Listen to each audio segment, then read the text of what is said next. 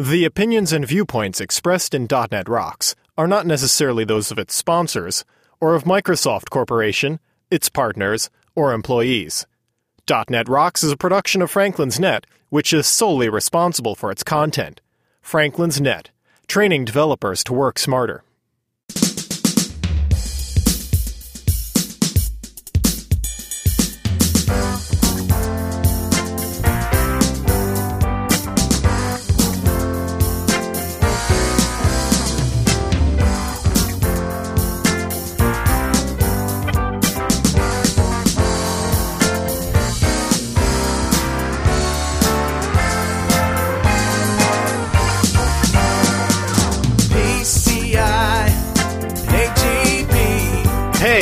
Rockheads! The Daily Scrum can wait. It's time for another stellar episode of .NET Rocks, the internet audio talk show for .NET developers with Carl Franklin and Richard Campbell. This is Jeff Maciolik, here to announce show number 202, recorded live Wednesday, November 8th, 2006, at TechEd Europe in Barcelona, Spain.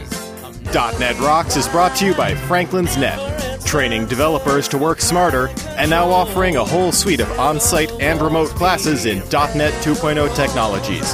Online at www.franklins.net. And by Data Dynamics, makers of ActiveReports.net. Simple, powerful, and cost-effective reporting for Windows Forms and ASP.NET web applications online at www.datadynamics.com. And by Code Magazine, the leading independent magazine for .NET developers. Online at www.code-magazine.com. And now, the man who couldn't bribe his way through customs with an entire jamon iberico de bellota, Carl Franklin. Digital blood Hey, it's .NET Rocks in Barcelona!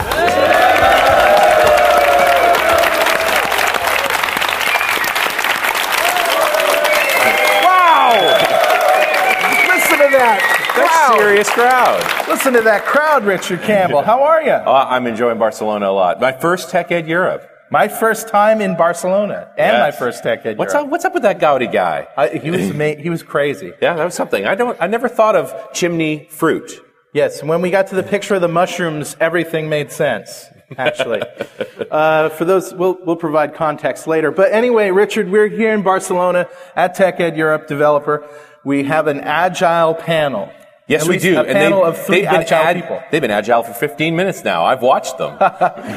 and uh, all three are veterans of .NET Rocks. Yes, they if I are. may say so. On my left, the the beautiful, wonderful, and very talented RD of the year, Kate Gregory.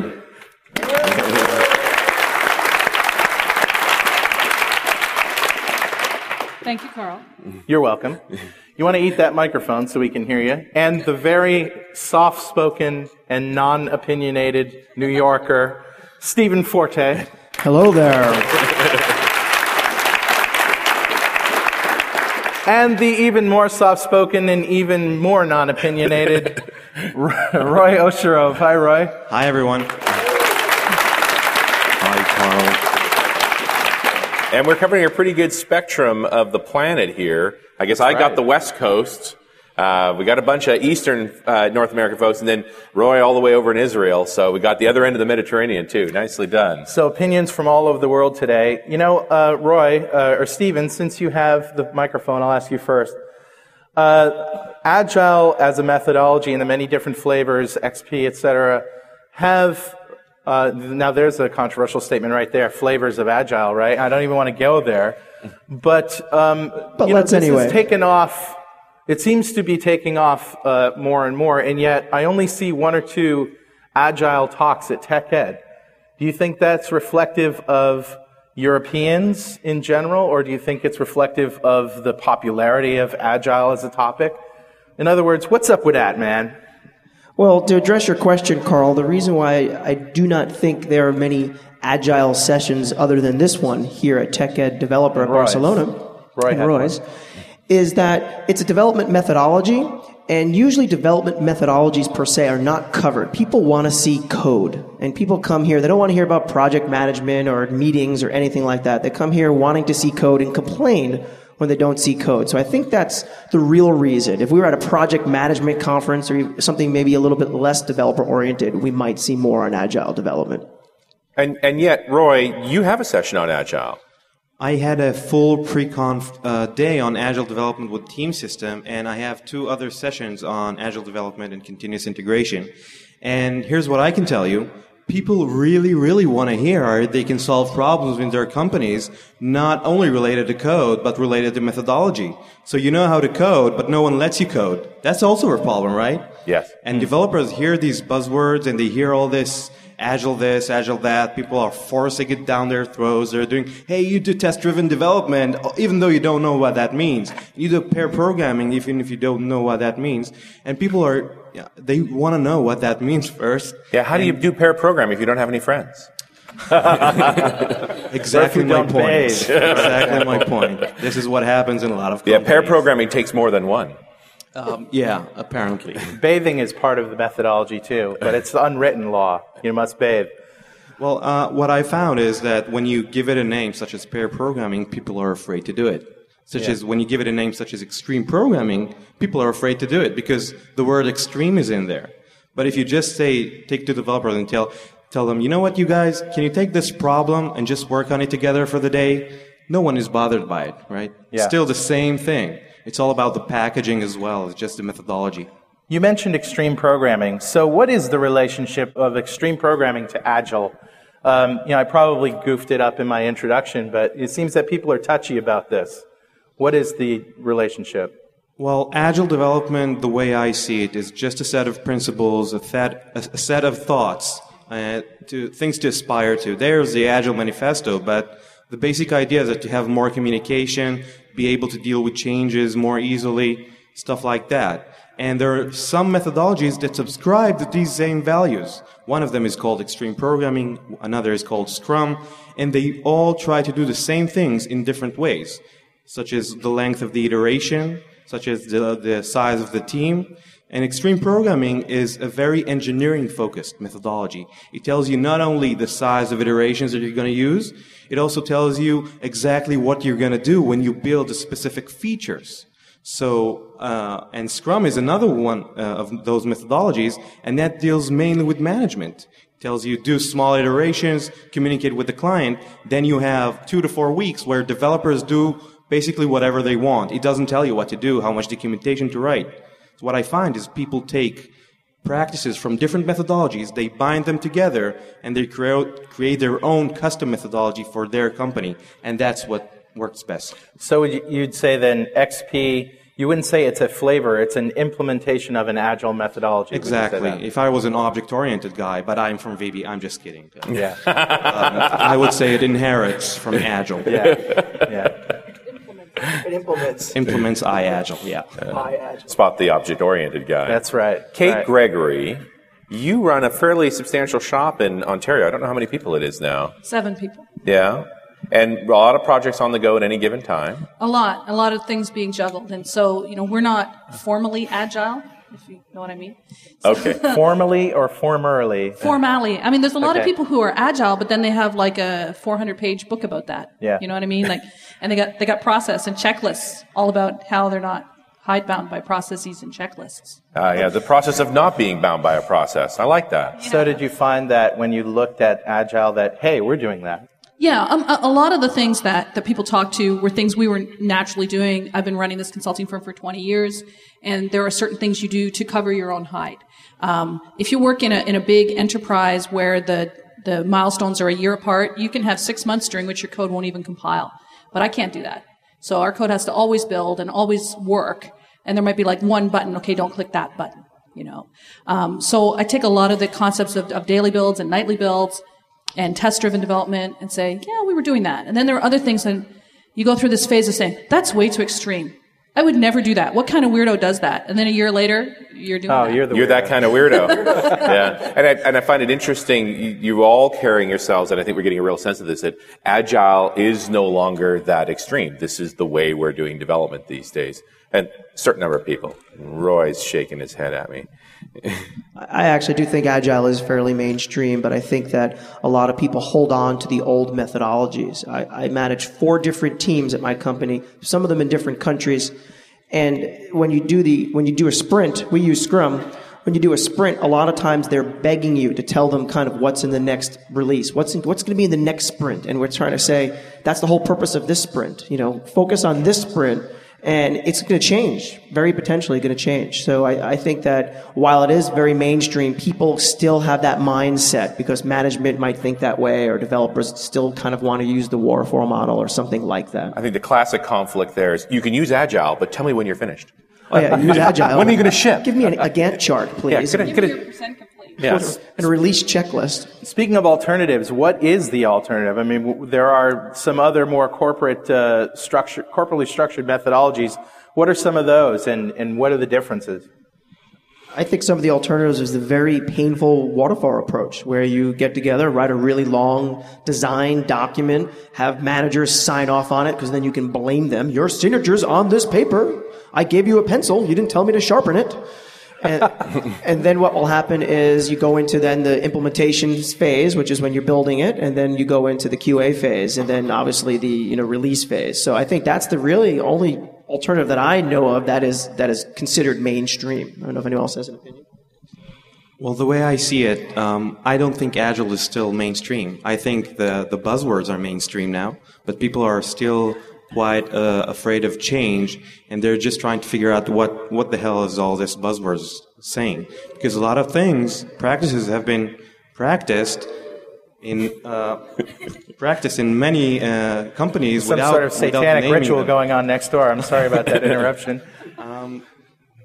But there are two main differences between agile methodologies and traditional, uh, I call them engineering methodologies. I'm not the only one, because the classic methodologies were taken from classic engineering, building engineering, and stuff like that, where you try to build bridges and buildings, and you have this architect that knows exactly what pressure points will be at any uh, uh, angle on a bridge, depending on the type of ground you're building on. They have math- mathematical formulas to tell them if they have problems in the design and so on. And then you can build a very good design that is solid, does not change. You, you don't have a lot of errors with it. But in software, things are different. Okay, you don't have mathematical formulas. At best, you have your friends to tell you if your design may be wrong. But you're still human. You can make a lot of mistakes. then there's the human factor, unpredictability of people. So the main two differences to me that between agile and engineering is that engineering tries to predict the future. That is, you can try to predict what's going to happen eight weeks from now. What am I going to be working on? What each team member is going to do? And of course, that changes on day two. And agile methodologies try to be adaptive. They know things are going to change. They just adapt to the way they change. So assuming stuff will change, what are we going to do? That's one change and that, and one difference. And the second difference is, um, that engineering methodologies are process oriented. So in an engineering methodology, if I have a good process, it doesn't really matter who's building the software. Just give me 10 software engineers and two team leads, I'll build it in the same amount of time. Now seriously, how many people do you know who, given the same project, will build it in the same amount of time? People are unpredictable. Hmm. Well, and is that also a factor of no good measures of the quote productivity of a given developer or the given skill of a developer? Yeah, exactly. Uh, every developer has different skills, different uh, abilities, um, different strengths. They get along with people on the team. They get along with people on other teams. And so you really can't predict. And estimation is very pro- problematic. So it's very much a uh, team-oriented process in agile methodologies, where the team gets to do a lot of the thinking and the decision making, such as estimation, and how the process is actually going to work. I think another really important difference between the, the agile and the, the process heavy engineering model is about honesty. Because, you know, waterfall, no one ever really did that. You know, we would tell the managers, yeah, it's signed now. It's totally not going to change. And, and then it would change, right? The very next day you'd be, I forgot a column, you know? And everybody would sort of tacitly agree. And might go back and update the documents or not, right? And then you'd go around saying you were 30% complete, which was just a number out of the sky. And then next week you'd have to be further along. So you'd say, okay, I'm 50% complete, you know, and, and we got in the habit of having really no transparency between the people who are typing code, the people who are managing projects, and the people who are signing checks. So I'm getting the feeling that, uh, to you anyway, Agile is somewhat about removing bureaucracy from the process. I think that's fair. Yeah. I also think that besides removing the bureaucracy, it's actually showing true progress sooner, which is what the business always wants. Because Yeah. if you have a project that's going to be one year long and you're nine and a half months in, then you're going to say, okay, we're going to be three months late. People start freaking out and potentially even canceling the project. If you divide that into, you know, 12 sprints, at the end of sprint number one, you actually have some form of software working, some tiny little piece of the system. It builds confidence uh, for, for the business in you, and it also brings some functionality to the users sooner. It also gives us a chance to find out we're going in the wrong way. Exactly. I think there's nothing worse than putting a year into a project and the software comes out and says, this is great, doesn't do what we want it to do. It's much easier to cancel a project after two sprints than it is to cancel it after three months of specking and six months of coding. Right. That's where the agility comes in. So, are there other implementations besides extreme programming, or are we really, let's just call a spade a spade and talk about extreme programming? Well, there is Scrum and there is uh, DFD and F, uh, feature-driven development. There are many methodologies. Um, you should really try to check them all out and see the differences. But if you subscribe to the, subscribe to the main ideas, I, I don't think you should even give it a name. I I don't ever introduce XP into an organization. At worst, I introduce Scrum because it's less scary. Well, Scrum is more It about sounds cool, yeah. project management and less about development. In XP, there's some, some of the tenets of XP. Maybe we should share them. Uh, one of them that I like is breaking down very uh, complex problems into small problems, those that you can sort of finish in a day. Um, Definitely. Is uh, that an agile or an XP or both? I think that's or- an incremental approach. Does, doesn't really matter what Yeah. kind of methodology you use. Right. I think uh, if you wanted to uh, take XP and put it in some kind of category, I would say it's the most engineering intensive category. Okay. It tells you exactly what to do at- at each step, and therefore it actually requires the most amount of discipline of any of the disciplines uh, that I've mentioned earlier. And by the way, for those of you who, who've heard of Scrum, you have no idea what that means. It's taken from a rugby term. Okay, it's not an acronym. And rugby, I like. Sorry. For a change, it's not an acronym. Yeah, for a change. It's not an acronym, just a, a rugby term of when a team gathers together and plans what they're going to do for the next round of the game. It's like, it's like football, only people really try to kill each other. That's right. Uh, I, I certainly had some experience with Scrum, and I know all of you have, uh, in a consulting role, because it's a great technique to come in on an existing team and start introducing some, some process and some change to it. Uh, Steve, I know you've been up against this as well. Maybe you want to talk about that, that style of using Scrum. Scrum is a great tool for both developers and managers. One of my key problems with XP is they want you to sit the programmer with the team, the business folks that are actually going to be using the program. In theory, that's great, but it, it tends to a lot of micromanagement by non-technical people. And of course, in a consulting environment that Richard just alluded to, I have some contractors overseas in, in a couple different countries. They can't sit with the business users. They're 8,000 miles away. What Scrum does is it, it forms what's called a sprint. So you do a sprint and you spec out something for a period of time. So let's say it's going to be a one month sprint. And you spec out something from A to Z and say, we're going to code this in one month. And we're going to code it the way we want to. And we're going to meet every day for 15 minutes and have a Scrum meeting. And what the Scrum meeting is going to be, what did I complete yesterday? What were the issues I faced yesterday? What do I need from you, the business, on those issues? And what am I going to do today? Or unless you're meeting at the end of the day, what am I going to do tomorrow or something like that? And that works very well for the developers because they, the longest they can kind of bang their heads against the wall and do something is, is a maximum of one day. And that's the most you're going to lose. Sometimes if you kind of have this traditional waterfall approach, a developer could kind of cycle off for three or four days before you check in on them and say, hey, you haven't checked in any code in a long period of time. So it's uh, worked quite well in a consulting environment as well as in my environment where we're not consultants. We're doing, um, you know, development internally. So what? Why is this? You know, when thing, when new technologies and methodologies come out, you know, if they're good, they get embraced, if they're not. I mean, it sometimes it takes a long time. Why is why Roy? Do you think that this is still a sort of uh, not yet uh, completely acceptable uh, agile methodology? Is not completely acceptable. Is it because it takes too many people's jobs out of the process? Maybe does it? Uh, is it simplifying to the point of not cooperating in the corporate environment? What do you think? I think uh, one of the main problems in introducing uh, a new methodology, any new methodology to an organization, is how you introduce it.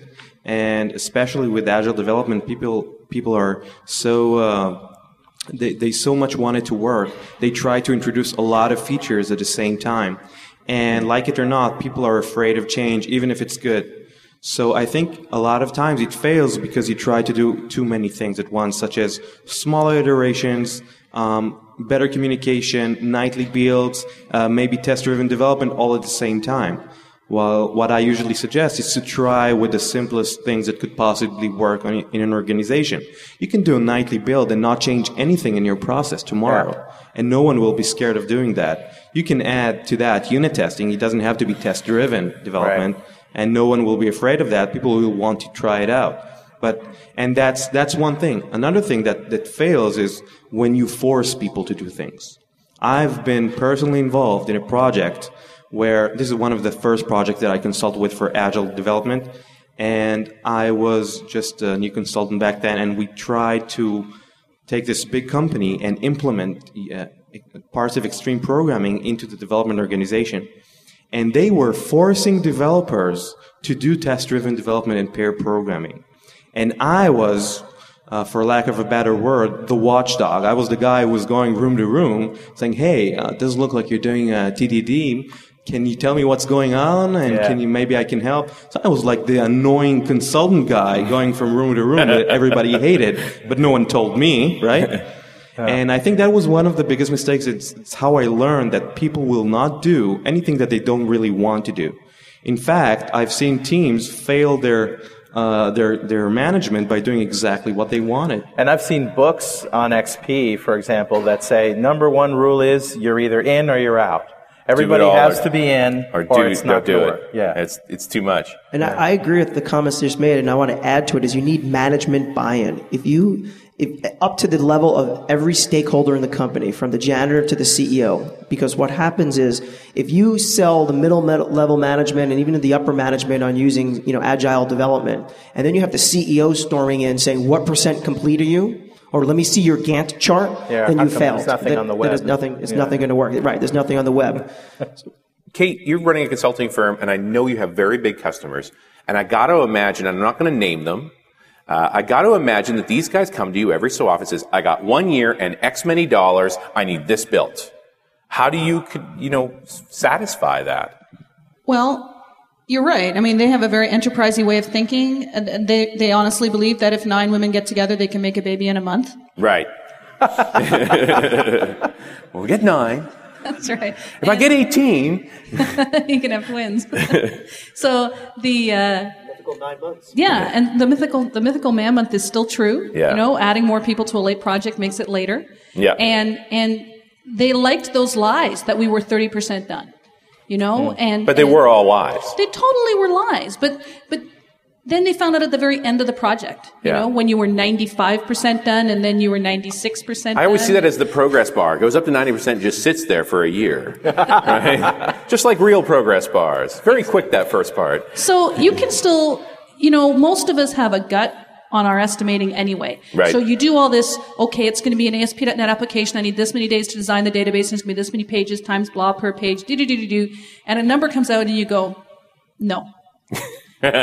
That's too long. That's too, it's really They'll never be buy that. This. And then you go back and you fiddle everything so that it adds up to that. You get right? the number that you wanted to get. So, so given that you know that this is a year's worth of work, then if you break it out into things that always run and always work, you can say, you know, in phase one, you will have I don't know, your data entry screens. And so you're still, uh, you're not spending three months writing the spec and then going and coding. Right. You're still got one day's worth of saying, ah, we'll do the data entry and then we'll do the calculations yeah. and then we'll do da da da. And then from then on, you, you run things the way you want to, and then you can actually give them percent completes that mean something. We have a question over the, at the microphone there. One of our listeners or one of our attendees. Hi there. Um, I actually think you've just addressed part of my question, but I was going to ask something very similar to the question you just asked, Richard. So I work for a big consultancy, and we go into very, very large companies. Um, but what we tend to find is that when we are given a sort of request for proposal, a lot of companies, because they are they're big projects and they need to be run and they need to be done by a certain point, either because of regulatory pressures or because of financial pressures, um, they usually have a fixed endpoint and they come out with a set of requirements and they say this is what we need to build. And in a lot of cases, they want a fixed price project as well. We were talking classic government RFP kind of stuff, and if the military can't change it, goodness knows we can't change yeah. it. And in a lot of cases, I don't think we have a problem uh, convincing the developers to go agile because obviously a lot of developers, you know, they want to use the, the latest cool toys. The, the problem we have is convincing the, the people who are financially responsible for that project to actually buy into the agile methodology and try to get them to understand that this can actually work. Um, and the other, the other aspect that we, we tend to come across is when we, of course, walk away as a consultancy. We, we do our job, we, we provide a, solu- uh, a solution, and then uh, we, we leave them with it agile methodology doesn't necessarily, although I'm sure Roy's going to uh, kick me for this one, but in terms of documentation, when you walk away, you don't necessarily have the same amount of documentation that you would have if you ran like a standard classic waterfall approach. Well, and, and I've heard the line before that the best feature about waterfall is its support for the lawsuit at the end. Yeah. Right? You've got all the documentation now to protect yourself when you fail. Uh, and Agile really doesn't generate all of this. But I, and I'm still going to go after Kate after this because I know you have yeah. the projects like this. You have these companies that have fixed timeline, fixed feature set, fixed price. How do you convince them? How do you make this work for them? Well, in a way, this is going to contradict what Steve said about needing the, the total management buy-in. But you know, I go back in this industry to when I had to convince people that objects were a cool thing. Right. You know, people would say, well, I really like my for loops. You know, I think the whole concept of a while is a good idea, and I don't want you to get rid of that. You can write procedural code inside the methods. It's okay. Know, of your objects. And so similarly, you can mini waterfall your phases in, an, in a project which is overall agile. So here today, while we're doing the data entry screens, we don't actually know what the reports are going to look like. And nobody stays up at night and worries about that. Right. Because no matter what those reports are going to look like, they're going to be X days per report. When we get there and you've seen the data entry screens and you've remembered, oh yeah, everybody has a fax number and a page number and whatever, then we'll design the reports and we won't waste our time. You know? Um, so, Kate, that brings me to the next question, which maybe, and I know you want to follow up, Roy, but what can the listeners do if they have bought into, you know, an agile methodology? They have seen the light, they have seen where this can help the company and the bottom line, and yet there's a manager, there's a boss, there's a financial guy who sees you coming a mile away, you know, who knows what, you know, you're going to suggest, and at the first suggestion is going to shoot you down. What, you know, what are some practical advice you can give us? One, one practical advice is to convince someone to do a pilot of, of one month. And if you're in a very large organization, you can even tackle the same project that they're going to do on the waterfall. And when the users see some functionality after that first sprint, light bulbs will go off in the head and it will start to spread like wildfire. That's what happened in my organization. Our C- uh, we're very small. We're 15 people. And our CEO would always be like, we need to know the percent complete, you know, the standard format, you know, when you guys are going to be done. And he was very reasonable, but he just was brought up in that kind of traditional approach. And we built a version of our data engine about a year ago, and it took about six months, and we were going to build the next version. And, you know, we spec that first version to be four months, and it took six months. And what was great was we had all this stuff we left for version two, and we said it would take about six months. So he's like, oh, it's going to take eight or nine months. We need some of this stuff soon. I said, well, don't worry. We're going to be using agile development, but there's a cost. And the cost is you can't ask us these particular questions or you can't expect this or, you know, you're going to change the way we kind of do business. And we convinced them, now we're lucky in a small organization, we could do the same thing in a pilot because once that first sprint came about, we made sure that the features that were important to the user and were pretty plumbing like were in that first build. A lot of, a lot of light bulbs went off. So last point with the gentleman's question over there about the government projects, if you have a fixed budget, fixed time, and fixed features, you can still be pretty agile because in agile development, you can have the list of features. You're just not doing every feature in every sprint. So you can say, you're going to get 12 one month sprints out of us, and we're going to cover pretty much these features for this cost. And then, you know, try to manage it on your end, as Kate said, kind of have a waterfall facade in front of your actual, um, you know, each one of your sprints. Well, I I hate to disagree a little bit. Um, I don't think you can be really agile with fixed time cost and feature set um, because things change over time, and because everything is fixed and you're you're, you're contracted out of everything. If uh, the customer changes their mind, they have to, to pay a fine, or you have to pay a fine if stuff takes longer. You're going to be cornered out. It's going to be a problem yes, you can uh, do it if stuff doesn't change because just like any other project, you think it'll take you X time, X amount of time, and it takes you a different amount. So you, you implement just uh, half the features that you thought. Just like any other project, it's just an agile project now, right? So this is reality. The thing is, because everything is fixed, you're not going to get customer collaboration. And because you don't have customer collaboration, you won't be able to get the visibility you need.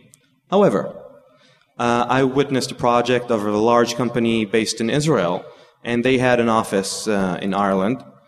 And the guys in Israel, they were working really a, C- a CMMI, you know, very tough process, uh, not very productive. But the guys in Ireland, they were committed to the same process. They had to do weekly check-ins on the source code and stuff like that, and a Gantt chart.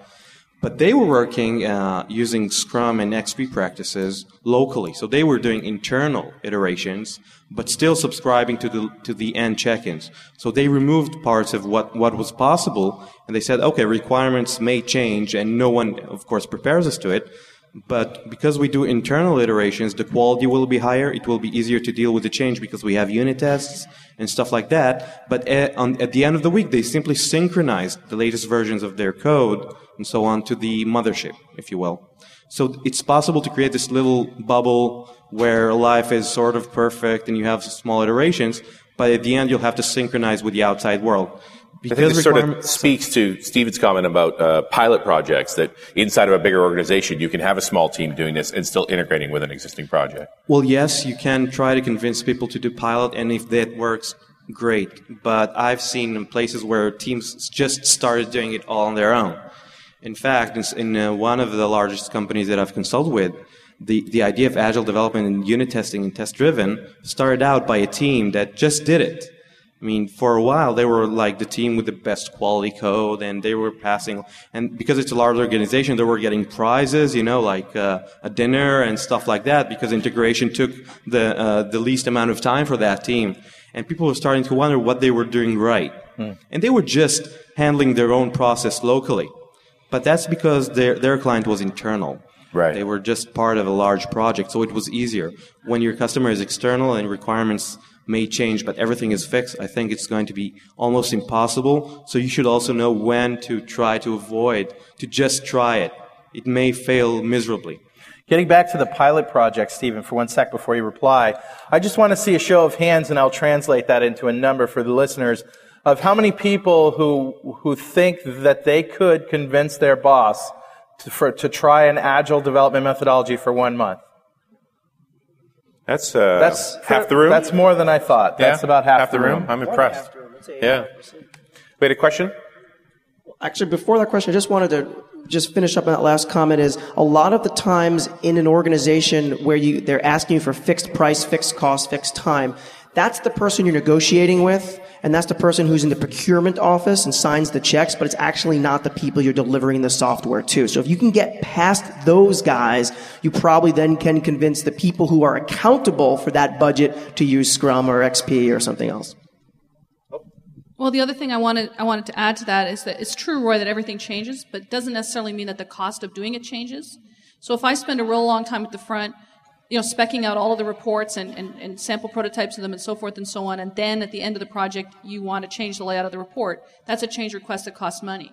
But if at the beginning I say, okay, I believe you, you're going to have 12 reports. We'll be doing your reports in February. And at the beginning of February, then we lay out the reports, and they have changed from what they would have been a year ago, but it doesn't cost any extra because we didn't we didn't, we didn't do in. that work up front. And, and, those changes will come because of the previous sprints, because they've actually been using functionality sooner, and the changes will be less severe and more intelligent. All right. All right, should we take a question from Yeah, the audience? he's been very patient. Thank you, sir. I just want to hear your opinion about Agile in a virtual team setup. Can that be possible? Agile with virtual teams. Teams, yeah. Boy, I think I'm going to go after Steve here, Mr. Virtual. Yes, uh, I have uh, four development teams one in New York, one in Karachi, Pakistan, one in Pune, India, and one in Cairo, Egypt. So it is a virtual team and it's a global team. And re- I actually think if we weren't doing agile development, we wouldn't be able to do it. It's, you know, we do our scrums every day on IM. Okay, so we use MSN Messenger or Yahoo Messenger, and we do we do the Scrum on Instant Messenger. We pass you know screenshots and documents back and forth in the IM window, and they say this is what we need from you, and I and they say this is what we did today, and this is what we're doing tomorrow uh, because of the time zone difference. So it, it actually, I think I would not be able to manage these teams remotely if I wasn't using Scrum and Agile development. You know, .NET Rocks would not even be possible today if it weren't for the great support of our first sponsor, Data Dynamics. And their product is the one that we really love, Active Reports for .NET. It's easy to use, it's powerful. You just create the reports, you put them right in your assemblies, and you ship them with your code. They have uh, HTML and PDF support. They've got an excellent access upsizing wizard so that you can get your access reports into Active Reports for .NET. Uh, works for Windows Forms, works with ASP.NET. It's easy and it just works. And best of all, it won't break the bank. And that's what we love about Data Dynamics. Data Dynamics has got a lot of other great tools too, and you should check them out. Please check them out at datadynamics.com.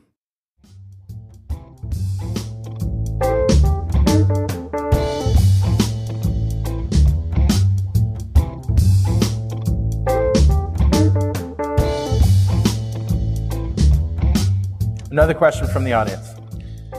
Um, well, I'm very convinced already that agile is pretty kind of acceptable and we implement it or try implement it somehow in the team. So I want to challenge you with a kind of a practical question. Um, well, okay, for example, accordingly to Scrum, who is or what is the team that is developing that product backlog or sprint backlog? And if you answer, for example, that it's like developers team, then I think actually developers should concentrate on the current sprint. If it's some different team, then I uh, kind of feel difficulty that this some different team might not really kind of specify it well for developers, or I don't know, kind of write it down the same way what developer team understand. So kind of specification team, or am I talking now agile or not? I I think I get your, your concern here, which is the current, the, the developers working on a sprint Yes. need to be focused on that sprint. Yeah, But somebody's got to plan the next sprint. exactly. And the logical persons to plan that are the guys working on the current one, but they're busy. exactly. So who does the next sprint?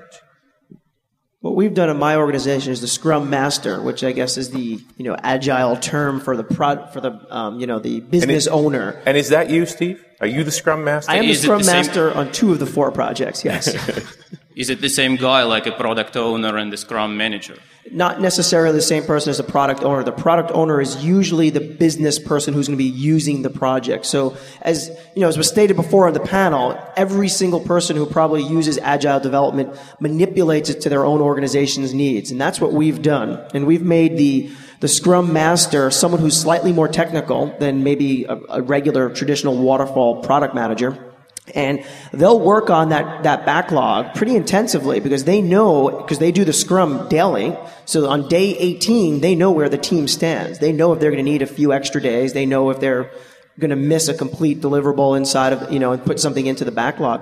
And they'll work with the team as soon as the sprint is over to then build that next sprint. So there always is a little bit of a lag, but then again, it also was a sprint. The team does need a little bit of a break. Can I summarize here, Steve? I think you, you hit some key elements about a Scrum Master. Uh, obviously, business savvy has some grasp of what the issues are. Uh, is technical enough to be able to communicate with developers without having anything thrown at them. But I think the most important thing was not in the development process, but is in the scrums. Correct. So they're they're not a developer, not in the process, but they're in that daily scrum every day. So they they know how things are going. That's where their source of information comes from. Where they're So it's still still a team member, kind of, but a team team leader. Well, I mean, not a team leader as far as the developers are concerned, right? The Yeah. developers are going to form a team leader amongst themselves. That's the power of agile development and the power of Scrum. This is more of a person accountable more to the business, but is technical enough to then communicate those business needs to the developer and communicate the developer's needs to the business. Because a lot it. of times the developers need things from the business as they kind of start, you know, pounding out and building some code. It's got to be someone who's in a scrum and has some idea what's going on. Can follow that. Um, and I think uh, the short answer would be that there's a break between scrums, which is when you plan it. And for me, the dev team is part of it, and the customer or the customer representative, or, or at least the product owner, is part of it, and also the scrum master. And I've known some scrum teams that have used uh, continuous uh, uh, sprints. That is, that while they have two teams running a scrum, and while the scrum is actually going on, there's another scrum starting in the middle when and where where they plan the features from the same backlog. So it's always one scrum in the middle while one scrum ends. So that's also possible, but it's a bit harder to manage. That's what we do, and we have a challenge is that actually another team don't necessarily understand this team that is implementing it. And Steve, I saw you shaking your head. maybe we should maybe we should try, for example, to switch kind of to the mode where we have a kind of week in between, for example, sprints. I don't know, but We, we've tried that to have the simultaneous sprints, and we've even done it on a website where there were two distinct features of the website. You know, one was a user interface feature where it was for businesses to come in, and one was a consumer facing, and it just didn't work because there was just too much plumbing and overriding each other's code. So we've really learned that. You, you know, Scrum is Scrum and Agile is very good, but we can't really have simultaneous sprints going. It, just, it failed for us. I think we've also walked up to Thanks. a, a fairly significant. You're certainly welcome. Uh, we've walked up to a very significant issue. We've talked about it already, which is buy-in. And it's all well and fine that the Scrum Master is planning the next Scrum, but that break between Scrums is not just a brain break because we can't code every minute of every day, but also an opportunity to say, to get buy-in from the rest of the team. Here's what I think the next sprint should be. It's not cast in stone. It's you guys have been working on the project. I've been watching you work on the project. I see these things. I think this is what we should do next. Now let's talk about it. The output of sprint A feeds into sprint B, in other words, directly. The other problem I have with the simultaneous sprinting or uh, even with pair programming when that's all the people do is pair programming is that it's it's wonderfully freeing not to have the 700 page document telling you what things look like and just to be able to write what you think needs to be written and it's terrible if you stomped on someone else's code or they stomped on your code. And then the management says, you know how we're going to prevent this code stomping? We're going to have documentation before you write. You're going to say what you write, blah, blah, blah. And you're back where we all were like 15 years ago. So the only way to truly have that freedom to solve the problem as you want to solve it is knowing that no one else is working on that problem that you're working on right now. And that can't happen in a simultaneous approach. And something that comes to mind, um, I know that there's speakers' uh, questions out there, but something that comes to mind is it works for one team but not for another team. It works for one manager but not for another manager. I mean, the people involved really are going to determine whether an agile methodology is going to work. And, you know, sometimes we forget about that. Like if we just have the right procedures, everything will just fall into place. But you can smell these guys coming a mile away who you can say, mm, no, it's just not going to work for this person. Uh, You're definitely right. There's people who are bureaucratic just by nature because they, right, exactly. And they require it, and you As require Kate said, it the from cover your ass right? syndrome. Um, Yeah. She didn't want to say it. I said it. So I mean, there are, pe- there are customers I've had who I wouldn't start code line one without some kind of spec because I knew I'd be like, oh, one more thing. Oh, one more thing. You know. Let's uh, take a question from the left there. Actually, a question which is relating to that. Um, one of the core fundamental principles of any agile methodology is the fact that the development team and the customers can talk to each other and communicate, and that the customer can make decisions on a very you know, quick turnaround and a very agile uh, basis. But when we go into big uh, places and we do big projects, the, the fundamental problem we have is that we have you know millions and millions of stakeholders. In one uh, project I was on recently, we had to do some reports. We defined 25 reports, but we had 67 people who had to sign off on the specification Oh, of those ouch. reports. Yes. Because no Need one a would process for managing signatures. Yeah. I, I can't sign that off. You My should manager has sprint to sign that off. in the other but I should be direction. involved. Yeah. So um, to get around this 67 uh, uh, sign-offs and, and people who are re- uh, uh, who need to be involved in that process, I know you guys have faced similar problems. What do you do in terms of uh, creating that kind of customer proxy that can make that decision? Yeah, I think, you, and you and you phrased it exactly right. They need a proxy. You got to get at least sixty of those sixty-seven people to say, if that guy says it's okay, I think it's okay too. Uh, and that's a fairly challenging thing to, to get to. Anybody want to go there? I, I probably have the least experience in this. I've, I've done this probably about 10 years ago. I worked on accounts that size, and I'll let the others add to it. But what we used to do is we used to ask them and push the onus back on them and say, can you provide us one interface point for all of the change requests and things like that? I see you shaking your head, so you've probably been down that road before. And it's worked about 50% of the time. So it's really a, a crapshoot in that respect. Anything to add, or? Run? Run away. Uh, okay. There's a very simple answer to this. Ah. The world is waiting. Well, it's really, really hard. Hey! I mean, let's be realistic. It's not going to solve all our problems. If you're going to have 67 signatures, doesn't really matter what methodology you're going to use. You're going to have problems, okay? So this is just uh, a hindrance. This is something that the Scrum Master and the product owner have to f- figure out for themselves as a process that the team does not have to deal with. And uh, what I usually do when I have a lot of stakeholders and they all need these features and whatever, 67 boxes of chocolates. um, sixty-seven thousand dollars, maybe. but uh, what I usually do is I, I give it a prioritize phase where it's just like a feature. People sign up for features, and the easiest way I do prioritization with many people is that uh, based on the amount of features and so on, I give each one of the stakeholders a specific amount of points. Let's say it's dollars. So if I have 20 features, I give about 15, 10 to 15 dollars to each stakeholder and their, the list with an Excel, basically.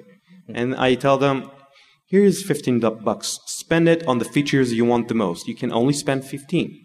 Put one, three, five, whatever. Put 15 on one feature if you really want to. And then what I have in the end is uh, the sum of everyone's uh, uh, count on each feature. What I get is a very good prioritization of features on the reports. Now, they can't actually do uh, one point per feature. They don't have enough points, right? So you have to be realistic and give priorities. And you can do that several rounds and actually show people that priorities are very different between these features and then do it in one big meeting or like half a day if it's possible. And then you get this, you show the numbers and then you get more, more status quo of how to decide things. But it's not going to be easy anyway. Actually, a quick add to that, then I'll hand it back to Kate. Is we tried the same thing uh, about 10 years ago, and it failed because they got emotional over the money. So we got very creative. This was about six or seven years ago. I worked at a company, and the, the CEO's last name was Macintosh. So we created a fictitious unit of measurement instead of using money. It roughly equated to maybe a developer week called Macintoshes. And then we actually ran them off on the printer and printed out, uh, you know, as many as we had for, you know, allocated amount of time. And we then said, you know, at the beginning of, you know, a six month budget cycle, you know, the marketing department has 400 Macintoshes, the you know, this department has 300 Macintoshes. This department has, you know, 800 Macintoshes. Now, we got CEO buy-in because we were using her last name. but what was interesting is we became removed, we being IT, became removed from the prioritization process because I actually watched the marketing department trade Macintoshes like they were, you know, sporting cards. Okay? they were trading Macintoshes, like doing these little side deals behind our back. Well, I know we're only allocated 500 Macintoshes by IT, but we really, really need this feature, which is revenue generating. Can we borrow, you know, 200 Macintoshes from you and next quarter we get some of your Macintosh? Market it- forces at work. It right? actually worked. And the reason why it worked is because we didn't use a dollar amount, a physical money value. We used some, fic- we just made it up. Um, the person who taught me this was Ron Rose, the CTO at Priceline.com when I was consulting with him, and he used M&Ms. So I was thinking, I was thinking B2B. the guy in the Same audience. sort of thing. The other thing that I would do in that context is try to change your role from some sort of IT consultant or provider of software into like a business process reengineering consultant and say, what kind of life are you living that 67 different people care what's on these reports? All right. We have another question. Take question on the right here.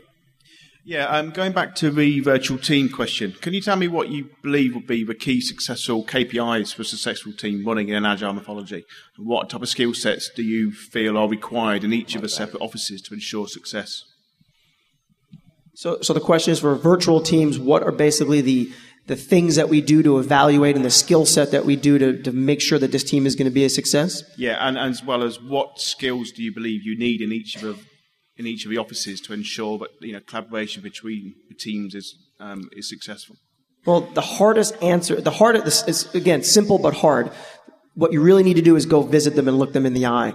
Because you can't build the virtual team that you've met somebody over the internet and they've sent you a couple emails and you just start a relationship. You have to go there and explain what your business is going to do, what their role is. So it's only going to be applicable in a long term. If you have a short term process, you can kind of hope.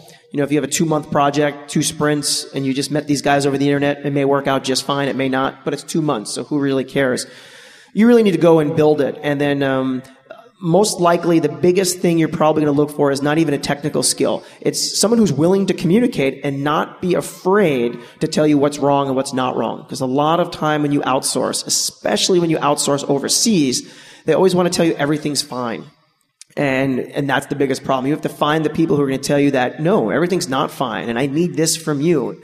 And a lot of times folks will just want to push things over the wall and give it back to you and say, oh no, this is broken and this, and then you want the people who are going to have that type of creativity. A lot of times once you find one or two people, they'll go and recruit the others for you. Believe it or not. And that's, that's the methodology we've used. We've identified one or two key people in these outside offices and they've, they've actually went out and recruited the people for us. Roy, you have a comment? Uh, yeah, uh, one of the most successful techniques I've, I've seen for managing risks, with, especially with virtual teams where you don't have a lot of communication face to face, is trying to find places where the project fails. But how do you get that out of people? So one of uh, the project managers managers that I, I, I know told me that on one of the projects he had, two months before the project ended, he gathered all the people and the and the guys also in the on the chat and the audio and stuff like that. And he said, "Okay, guys, here's what we're gonna do. Imagine it's the end of the project, and it failed miserably. Why did it fail?" And people started saying, well, it, it, it would have failed because you, you didn't do this and didn't do that. And it raised a lot of problems people didn't want to consider because you put them in that special mind state. And it also shows that you're open to this kind of criticism. And it really, really did work. They were able to find a lot of problems. Well, I would suggest doing it on a weekly or a monthly basis from the beginning of your project, no matter who your team is, especially if your team are um, people who don't like to talk too much. You know, they're not comfortable with being very, uh, uh, very, uh, very well, not truthful, but very um, outspoken or transparent. another question on this side? Out of the various practices in Agile, what does the team think are the most important ones? Most important practices that, uh, in agile methodology that you got to have or you're not going to succeed. Start with Roy. You asked what the team thinks, and I think it depends on the team because each team has specific things that they value the most. Some teams really value the uh, unit testing and test driven development. Some teams value the most the smaller iterations. They can do a lot without uh, test driven development, but they do a lot of automated tests by QA. It really does depend on the team. For me personally, I think you cannot deal with change without regression tests. So either you have automated unit tests and you create them using test driven development, you get the best results, but you don't have to. Unit tests, I think, are, are essential. I think an automated build process and continuous integration process is essential. These are the two most basic things you can do to start having your rhythm in a project and becoming more agile. And then you can start hanging on more stuff on that rhythm that happens every night or every time someone does a check-in. You can do deployment to testing and stuff like that. And then you can short, shorten the iterations, but you don't have to right now. you can start with that, and you can deal with changes more easily later. Wouldn't you say continuous integration is sort of the big no-brainer, you know, in terms of selling it upstairs, just because it's such so metric oriented? Yeah, it's one of the easiest features anyone can implement. The, the idea is that you have an automated build that happens every night, and we all have that, right? Yeah. Okay. Well, not all. I, of us. and I, I really think, Roy, that the key here is fully automated build. Yeah. Fully build automated. should be no more No than a one single touches a button command. for it to happen. That's right? And all all continuous integration is is you know you get to automated build where it's a single command to run it. Now you write a script that runs it every hour. That's scheduling. That's that's one thing. That a scheduled automated build. That's I think the most basic basic thing everyone can do. It's really important. It's really easy at the beginning of a project. If the project is really uh, coming along, it's going to be harder to make it work, but it's worth it. And you should have a, a build master in your team. I think that's a very good idea. Someone who knows how how, how the build works, how to configure it. And um, then you do continuous integration, which is just the process of making that automated build run whenever special events happen, like a check-in or stuff like that. New tests, etc. the more people on your team, the more important that daily build becomes. Uh, that's that's that's very vital. But the question was, you know, is there one thing that's the most important thing to the team? And over the years now, for about two years now, I think it's the daily scrum.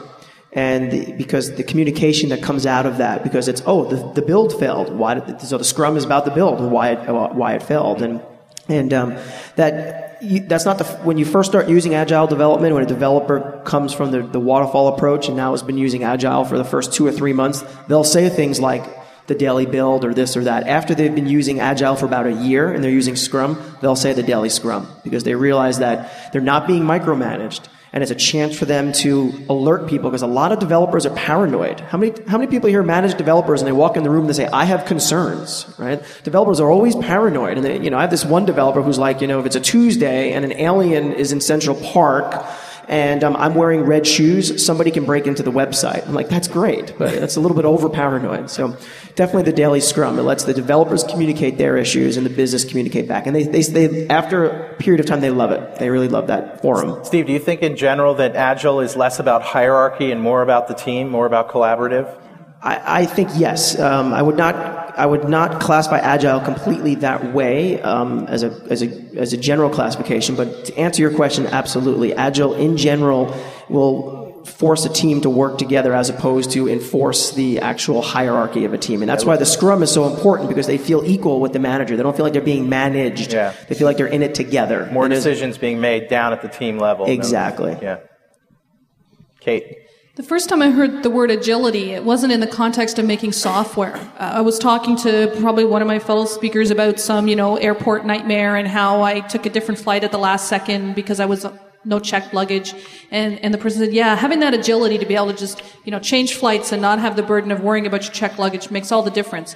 And when I hear agile programming, that's the mental image I have that I'm not weighed down with, oh wait, I signed the 700 page document or I planned 11 months ago that I would have done this by now. And the only way you can be free of a process burden is uh, if you find another way to prevent what the process was trying to prevent. So the daily build prevents that whole Joe checked his stuff in and broke everybody else's forever and we just lost six months of work pain. And the daily, how you doing? Is everything cool? What went right for you?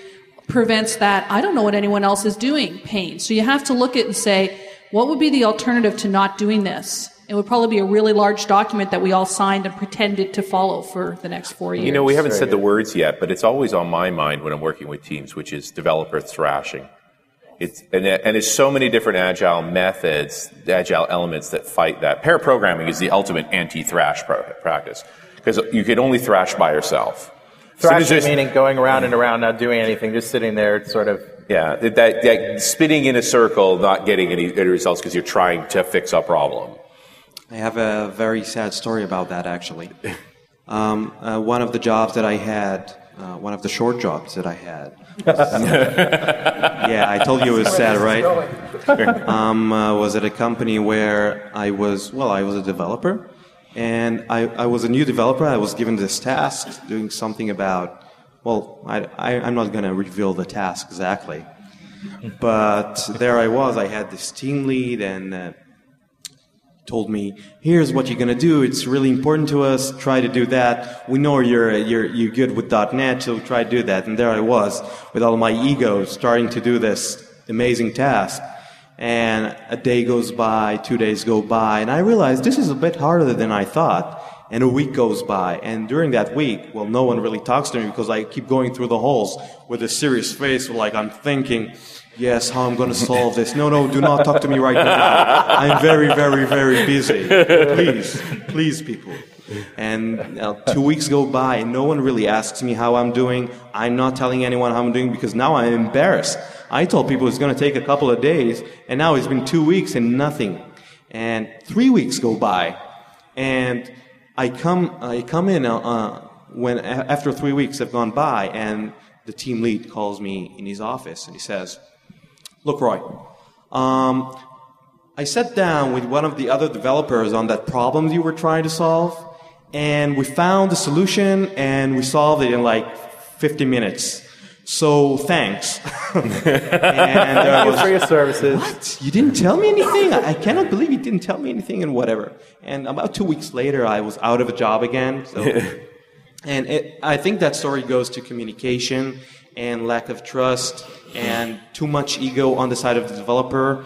And I think on the side of the uh, of the team lead, not enough communication, trying to find out Yeah, how yeah. stuff is The going. The fact that you were able to go that long really speaks to part of the problem. And the fact that he went behind my back and solved something with a different developer, I felt cheated, man. really. I- That's hard. Yeah, And you know, was- you should think about the But daily I deserved scrum. every little thing that happened to me. Seriously. I, Yeah. I should have told someone it's something that's happened.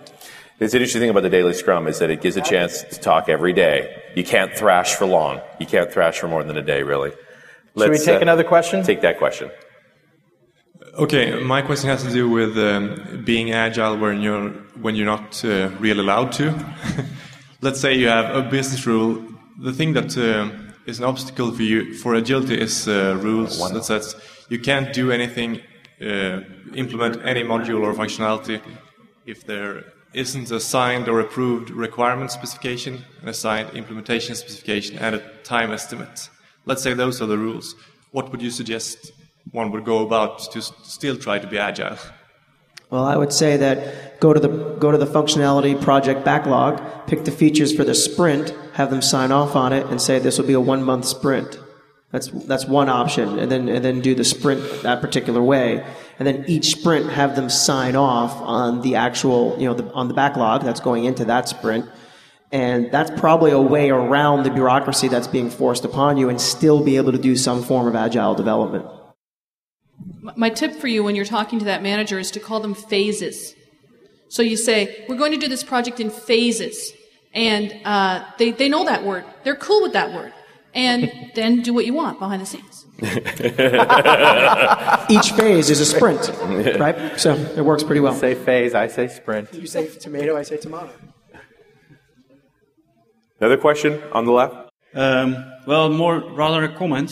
Um, we haven't done Scrum basically like you're telling me so, uh, like explaining. But um, the Scrumish thing we did is really motivating for the team. You all sit together, say, okay, we're going to make this work in about a day, um, maybe two days, but when is finished, and we're going to deliver it. And the whole team, yeah, we're going to do that. And well, people get more excited about doing it rather than okay, it's going to be a use case three weeks later. I'm going to deliver it, Mm. and nobody talks to each other. So I really think it helps motivate the team. An interesting point there. Of course, Steve, you've been the one who's been talking about one month sprints. What about one day sprints? That's actually an excellent point. Is I told you I have four development teams, and one of those development teams does nothing but work with SQL Server integration services, which, by the way, you don't want to work with. However, if you've if you've drank the Kool Aid and um, devoted yourself to using SQL integration services, uh, you do need a dedicated team member for that. And it's a team of one, actually. So it's a very tiny team, one the smallest you can possibly have. And there are the you know the longest sprint we've ever done was probably about eight or nine days, and most of the time the sprints are about 24 to 48 hours, and it works out very well. I have uh, visions of that Apollo 13, you know, where they say, okay, you got a bottle and a string and some tape. Just get those guys home. You know? that kind of thing. Hey, they got them home. um, guys, if, if I think this would be a good time to uh, have Roy break out his guitar. Roy Osherove, as you, if you don't know, is the Adam Sandler of .NET, and uh, he's written a couple. Even of, looks like him a little bit. He's written a couple of good songs. You can stay right there, Roy. I'll bring this over to you.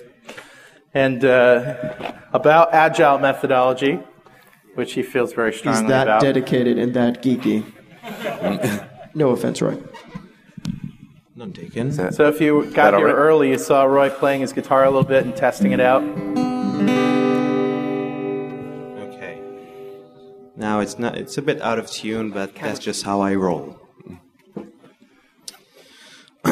okay, so um, uh, this song is about uh, one of the first projects that I've done, and I had a project. I wasn't doing any agile methodologies back then, and the client kept, you know, asking new features, changing their mind, and at the end, the project got moved to overseas. so that was nice. And this is a song I wrote about that project.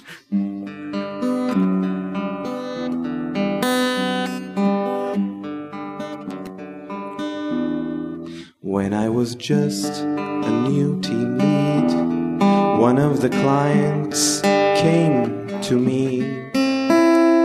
Will we succeed? How much will it cost? Can we finish in half the time? yes, of course we can. Whatever you ask will be. The future is known to me. You ask will be.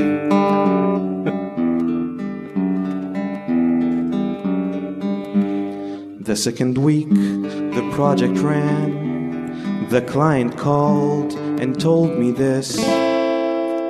I changed my mind. We need something else. Can you change it? You're the man. yes, I think we can. if we work really hard, we will. we'll work nights and ignore the pain. Please don't change your mind again.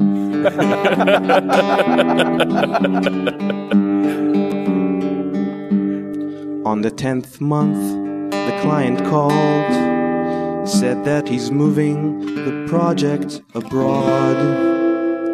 We're running too late, we're doing it wrong.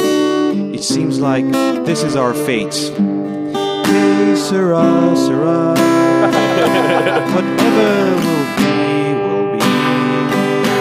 The project moved overseas. Okay, Sarah, Sarah.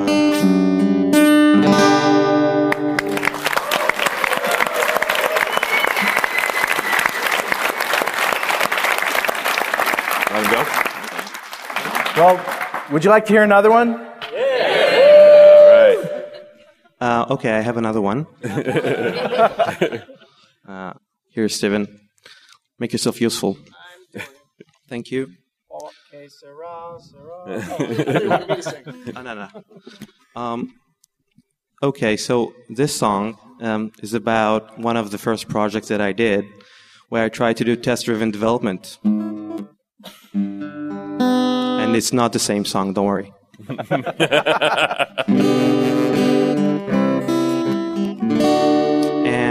it basically has two songs in it. One is the one that I wrote as a programmer, and the other is uh, what my team lead used to tell me when I tried to do test driven development. I wouldn't have written some tests for that class, but my boss is a pain in the ass.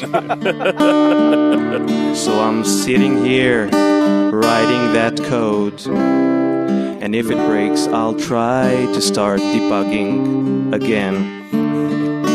Baby, I want to write some tests for that class, but you guessed it. The first test is the hardest. Baby, I know the first test is the hardest.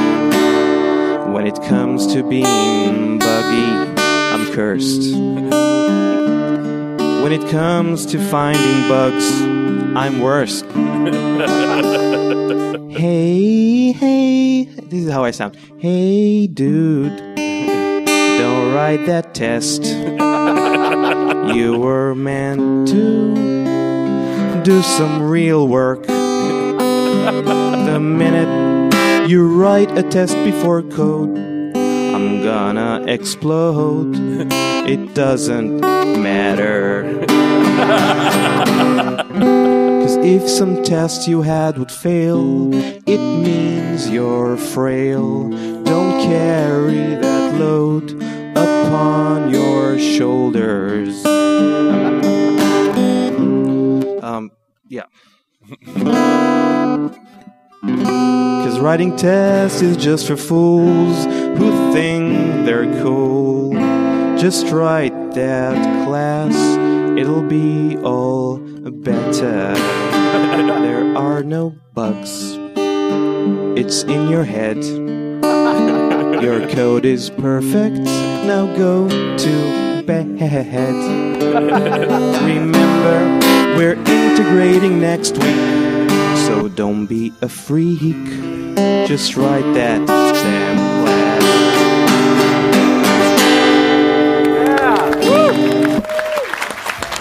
Thank you very much. Thanks to Roy Osherove, Stephen Forte, Kate Gregory, Richard Campbell, and Carl Franklin. Have a great show.